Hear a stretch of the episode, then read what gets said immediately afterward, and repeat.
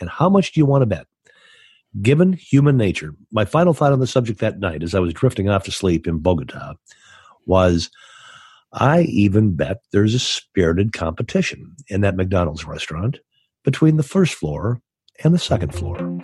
And I bet they compare notes because it's just human nature to want to do well when you're having fun. Episode 178 A discovery in Bogota, Colombia that can help your business. You're listening to The Game Changers with Jason Jennings. Leadership lessons in speed, productivity, growth, innovation, and reinvention. Now, here's worldwide best selling author and speaker Jason Jennings and your host, Dale Dixon. Welcome to the Game Changers, the podcast dedicated to leading highly principled people to their full potential. With 1.3 million listens and downloads and growing every week, this is the podcast with Jason Jennings, New York Times, Wall Street Journal, USA Today best-selling author of eight books on leadership, growth, innovation, speed, and reinvention. Jason, fresh off the airplane from Bogota, Colombia. Tell us about this adventure. Wow. Well, first of all, let me begin by saying it's my, uh, I guess it was my fifth trip to Colombia. Uh, I've been there for a couple of intensive language programs. I've done a few speeches there. Uh, but for those who are not familiar with uh, Bogota, it's this bustling, incredible city with um, 12 million people, uh, 1 million cars, 300,000 Uber drivers, 15,000 restaurants in the city. Uh, it's it's booming, it's bustling, it's safe, it's young, it's absolutely absolutely incredible. But uh, this speech, something happened before we get to the discovery that I made in Bogota. Can I tell you about it? Please. All right, so I was doing the closing speech for this conference, and I attended the conference most of the day. And uh, most people were speaking in English. Uh, there were a couple who spoke in Spanish. And uh, for those who spoke in English, they had the simultaneous translator at the back of the room, and everybody wore headphones. So, right before me, uh, there's a 35 year old guy, 33, 34, 35, an entrepreneur uh, who had enjoyed some success in the United States, a couple of failures in the United States, made some money, lost some money, and uh, but had been born in Colombia adopted by a couple in New Jersey at six weeks of age, so grew up in the US. And three years ago, he decided he was going to move to Bogota, Colombia, and he was going to begin a couple of high tech ventures there. So, all good so far, right? Absolutely. Now I'm curious, okay. even more curious. All right. All right. Well, let me tell you where the guy lost it. And I mean, lost it. He got up on stage, a bit of a cocky prance to him, uh, far more than the success he's had. But that's okay. There's nothing wrong with confidence, I guess. He looked out at the audience and he said, uh, Good afternoon. Everybody said, uh, Good afternoon. And he said, I've, uh, I've lived in Bogota now for three years, and sadly, I haven't learned one word of Spanish. Now, let me ask you a question. Why would you start your speech that way? Breaks all the rules of connecting effectively with an audience. Well, everybody looked at one another and kind of looked down. And I thought it was kind of like flipping the middle finger at somebody. How can you live someplace for three years and not learn any of the language? I mean, I, I, I was, I was saddened, I was angered, I was outraged, and I thought, you know what I'm going to do? I'm jumping in the pool today. So, as you know, I've been studying Spanish for about 11 years. Anybody who thinks it's an easy language uh, is absolutely wrong. I studied French as a kid, was an exchange student in France. That came easy. In my 20s and 30s, I studied German. I will not say that came easy, but I got it. Uh, but I'll tell you something. When you take up a foreign language uh, when you're 50 years of age, and the, mo- and the most complicated foreign language, because uh, every verb can be conjugated about 30 different ways. There are expressions that make no sense grammatically that are just rote memorization and use over and over. And I thought, well, okay, he's been here three years, doesn't speak a word of Spanish. So the man introduced me in Spanish. I walked up on stage and I did the first five minutes of my speech in perfect Spanish. And what did the crowd do? Let me tell you exactly what the crowd did. At one point in time, I said, Uh, and now, um, no tango suficiente, uh, no tango suficiente vocabulario de negocios. I, I don't have enough business vocabulary to do my entire speech uh, in Spanish. Uh, pero un día en la futura uh, voy a dar un, uh, in, in, in todo un discurso. And everybody stood up, standing ovation, shouted, Perfecto, perfecto, más, más en español. How do you think that uh, young guy who hadn't learned uh, one word of Spanish in three years in Bogota felt? He was probably sinking in his seat or sneaking out the back. He slunk but, out the back door. He slunk yeah. out the back door. But I think that the you know let's go to the the lesson this teaches us just about. I'm thinking from a business perspective, the opportunity to really connect and know your customer and yep. to figure out the best way to serve your customer. It's as simple as that. You, you have a business, you're in business, you go and you share knowledge with audiences around the world. You had to know your, your customer. You've been working at this craft of learning Spanish for 11 years and the impact it had. Yeah. It's significant and it and it applies to every whatever your business. When you know your customer at that level and you can communicate with your customer at that level, it's amazing the impact you can have. Well, I will tell you that uh, you know I, I, generally don't paint with a broad brush, but I, I, I believe that part of the Latino uh, culture is allowing your head to meet your heart and uh, not being afraid to display some of your emotions and, and just being a little bit warmer uh, than people in colder northern climes. And I'll tell you something: from the moment I did that, the audience was with me every step of the way. And afterwards, I was literally surrounded by hundreds of people wanting to hug me and shake my hand and telling me how beautiful my Spanish was. It was, we had a love fest. Mm, that's fantastic. Okay, so you stumbled across something that had a profound impact on you beyond that story. Yep. What was? Yep, it? I did. All right, so here's the story. And some people are going to say, is that all there is? Uh, but don't do that because this is really potentially very, very big. So when I'm in another country, whether, I mean, earlier this year in Cambodia and Vietnam and Singapore and Hong Kong or wherever I happen to be, I really like to immerse myself in the culture. And that means walking the streets. That means eating local food. That means talking to local people, wandering through local stores, just trying to get a sense of the vibe and of what's going on. And so, uh, so during my first uh, four or five days in Colombia, I was uh, completely immersed in, in their culture. And one of the big things is I try to walk about 10 miles a day when I'm on these, when I combine a couple of days of adventure with the speech. So um, I, I'd been walking already about 10 miles that day. And Bogota is at like 9,000 feet. So you're just grateful you're not walking up big hills because uh, it takes you a couple of days to get used to the altitude. And all of a sudden, I looked ahead and I saw the golden arches of McDonald's. And I thought, now am I going to do this? Yeah, I am. I'm going to take a break and retreat into myself. And I wouldn't go to McDonald's more than a couple of times a year. But I wandered into, this, into the uh, into the McDonald's. I had a Big Mac and a Coke and uh, ordered obviously in Spanish. Went and sat down and was enjoying the Big Mac and Coke. And uh, all of a sudden, as I was finishing, this young woman uh, walked up and in Spanish, she said, um, Would you like an ice cream or a dessert? And I said, uh, Yes, I would. What kind of ice cream do you have? And she gave me the flavors. And I said, um, I would love to have a vanilla ice cream with some chocolate sauce. And she gave me the price. I paid her. And uh, a minute later, she came back and put it down in front of me. And then I watched her go to another table and another table and another table and another table. I nursed my little thing of ice cream for about 15, 20 minutes. I was amazed at what was going on. And in the 20 minutes I observed her, she made like 10 sales. And I thought that is really cool. And I started doing some math in my head.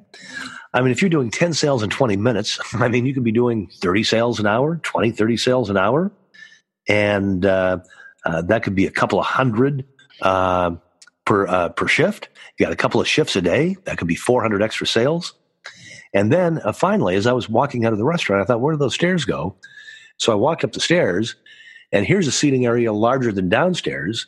And they've got a woman up there, a young woman up there, doing the exact same thing. So when I did the math, I figured out they could generate 800 extra sales a day, and the average dessert there is priced at about $2. But that's $1,600 a day. That's a half million dollars a year in incremental revenue just by asking somebody if they would like a dessert. Wow. Is, okay, would you have bought an ice cream if nobody would have come to ask? No, I wouldn't. No, no. I, I would not have gone and walked back up to the counter and ordered an ice cream. No, I wouldn't. Okay. I think most of us are the same, but you had presented the opportunity. Yes. You took it. You took her up on the op, on the opportunity, and it was amazing to me that almost everybody was. How much money are businesses leaving on the table because they just don't ask the question? Well, and and and that's interesting. Over the years, uh, I've been asked the question many, many times. I've had many lively debates about what is the purpose of business. Is the purpose of business only to make money any way you can? What what, what is the purpose of business? And I have, I guess I've come to a point where I actually define the purpose of business as finding, keeping, and growing the right customer. Because if you find, keep, and grow the right customer, it's all going to work. But almost every, but almost every business I, I come in contact with does a lousy job of accomplishing that. Mm. And so then that leads you to that. Then that led me to think that night how much money we spend to get a customer in the door. And that's a lot of money. A small business uh, could easily spend between advertising, social media, website, marketing, etc. Uh, a small business could easily spend twenty thousand dollars a month. I, I, know many people who own small businesses that spend twenty, twenty-five thousand dollars a month. Well, then you have to determine an accurate customer count. And let's say you've got thirty customers a day walking into your store. Well, uh, guess what? uh, that's about 600 a month. That means that every person walking in your store, you spend $35 to get in the store. And so every customer walking in should have a post it note on their forehead that said, You spent $35 to get me in here. And then we have to treat customers accordingly. And uh, many years ago, you and I did um, a podcast on the lifetime value of the customer. And uh, yesterday, the Wall Street Journal, the front page, had the best article I've ever seen on the lifetime value of a customer.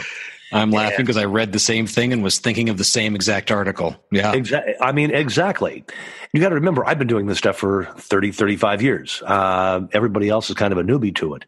And uh, if, if you haven't listened to that podcast and haven't figured out how to determine the lifetime value of a customer, uh, then I'm not even sure why you're in business. I mean, I, to me, that's a that's one of the starting points. So, so where I come with all of this is this: to begin, every business should have the following things. They must have some accurate math about how many customers they're attracting into their business. Every associate within the business, everybody who works there, has to be aware of the value of a person walking in the door. Number three, every associate working there must be trained to treat customers like the precious future they represent. And number four, it can't be willy nilly and it can't be something we do some of the time. It must be systematized. It must become part of the culture and it must be done all of the time. And then finally, number five, I mean, if you really want it to happen in SOAR, associates must be constantly acknowledged and rewarded for great and profitable interactions with customers. And how much do you want to bet? Given human nature, my final thought on the subject that night as I was drifting off to sleep in Bogota was I even bet there's a spirited competition in that McDonald's restaurant between the first floor and the second floor. And I bet they compare notes because it's just human nature to want to do well when you're having fun and want to be better than somebody else. And I bet, how many did you get today? Oh, I got 20 more than you got, and take great pleasure in it. So, um, something small, possibly. If you just want to see it as uh, somebody was selling ice cream at a McDonald's in Bogota, then dismiss it. Uh, however, I think it's much bigger than that. I'm not sure if you want to do a quick review. Sure. And uh, based on that Wall Street Journal article that talks about this lifetime customer value, and you can search it. And if you've got a Wall Street Journal subscription, you'd be able to access that article. But and, the, and, and, you know, and you know what I think happens? Even if you Google lifetime value of a customer Wall Street Journal, and you go there, I think even if you're not a subscriber, they give everybody two or three free articles. Okay. So awesome. there's no so there's no excuse for for anybody not to read it. But to to the points that you gave us that we'll we'll go over, there is so much data available, and I would encourage a business owner to consider getting in touch with other business owners in your industry if if you haven't done this already and figure out ways to access collect collect access and know the data around your true customer value uh, lifetime value of your customer. But uh, when you say you've got to be accurate with the math every associate has to be aware of the value of the person walking in the door. And it's not that you're putting a dollar sign over a person's head. You're dealing with human beings. Um, but it's it's that human aspect but this idea you get to serve that person and there's value in that you're bringing value to the relationship you want to grow that value and there's definitely a return on investment there every associate has to be trained to treat customers like the precious future that they represent you got to have a system. And that really speaks to that Wall Street Journal article and our podcast that we talked about, where we talked about this way back when. And then acknowledge your associates, your employees, who, those people on the front line who are, and reward them for doing great, profitable work with your customers, truly recognizing those customers for the and, they hold. And I'd be willing to bet you a dollar to a donut I'm not aware of one instance where a business owner or a business manager has shared with the employees or with the associates how much has been spent to bring somebody in the store. Mm. And saying, you know, in our car dealership, it cost us $150 to bring somebody on the lot. Let's treat them like they are someone really valuable. And you just have to keep saying it and saying it and saying it and saying it. And eventually all of these things become part of your culture and nobody can ever take them away. And you end up with, you end up having been a great teacher for others who will follow you. And the employees get a sense of ownership when you bring them in and share that type of information. And yep. it makes them want to do something with the information. Exactly. treat the customer great. Exactly. Exactly. Exactly. Fantastic. Any final words, any final thoughts for us? Yeah, I do have a final thought. I do have a final thought. The uh, I, I have only had, to the best of my knowledge, three compliments in my life. Um, about 35 years ago, I was going through a drive-through. I guess this is our fast food episode. I was going through a drive-through at Jack in the Box of all places. It was a Saturday afternoon, and as this young gal handed me my order, she said, God, are you a good looking guy?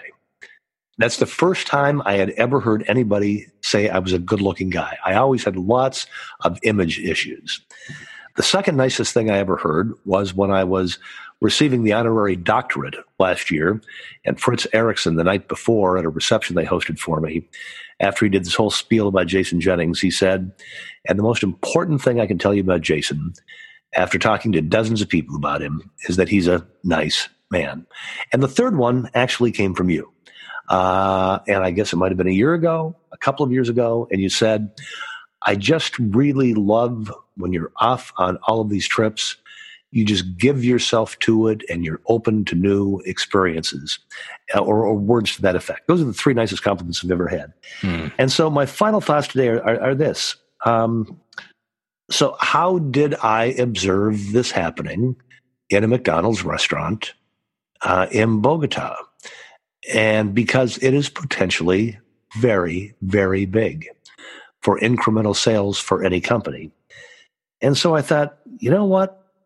It's just that I work very hard to give myself to the experience, to be in the present. I try very hard to keep my eyes open. And when you do that, you will always find something new, or you'll get reminded of something you knew once but had stopped doing. Such a powerful lesson. Curiosity is so, so important. And, you know, I, I heard this, I completely forgot the source of it. So I apologize that I can't attribute it the right way. But um, the, the idea was you have to move from D to C in your life. When you see something, number one, to your point, You've got to be present and keep your eyes open when you see it. Don't be derisive. Why would anybody? Why? Why is somebody going around bothering customers? That's derisive. Right. Move it to curiosity. So go from D to C. Why? You know, and, and start asking those. What? What's the result? How's this working? What's going on here? Powerful lesson for us today, Jason. Thank you so much. That really. Uh, I'm off to this idea. I'm off to uh, La Ciudad de Mexico's, Mexico City, uh, for a speech uh, in a few days uh, to 600 business leaders. And I look forward to our next podcast and I'll report on what I discover there. Your curiosity will reveal something really cool. I'm absolutely sure. Have a great one, my friend. You do the same. Hey, I'll in, invite our listeners to subscribe in the iTunes store. So when Jason does return, you can hear that latest update. Also, if you are on Google Play, wherever you're listening to this podcast, there ought to be a way to favorite it, to review it, to add it to your playlist. So, regardless of what you use, to listen to the podcast, be sure that you subscribe so that you get the latest episode each and every week. Also, Jason would love to hear from you. Jason at jason-jennings.com is the email address. He does his best to respond in a timely manner. And I will tell you that Jason Jennings is the author who at USA Today has called one of the three most in-demand business speakers in the world. You can learn how to group, uh, how to your group or company can have Jason keynote your next event. Visit the website jason-jennings.com. You've been listening to The Game Changers leadership lessons in speed, productivity, growth, innovation, and reinvention with business thought leader, best selling author, and keynote speaker, Jason Jennings. Read Jason's most recent New York Times bestseller, The Reinventors, and visit his website at jason jennings.com.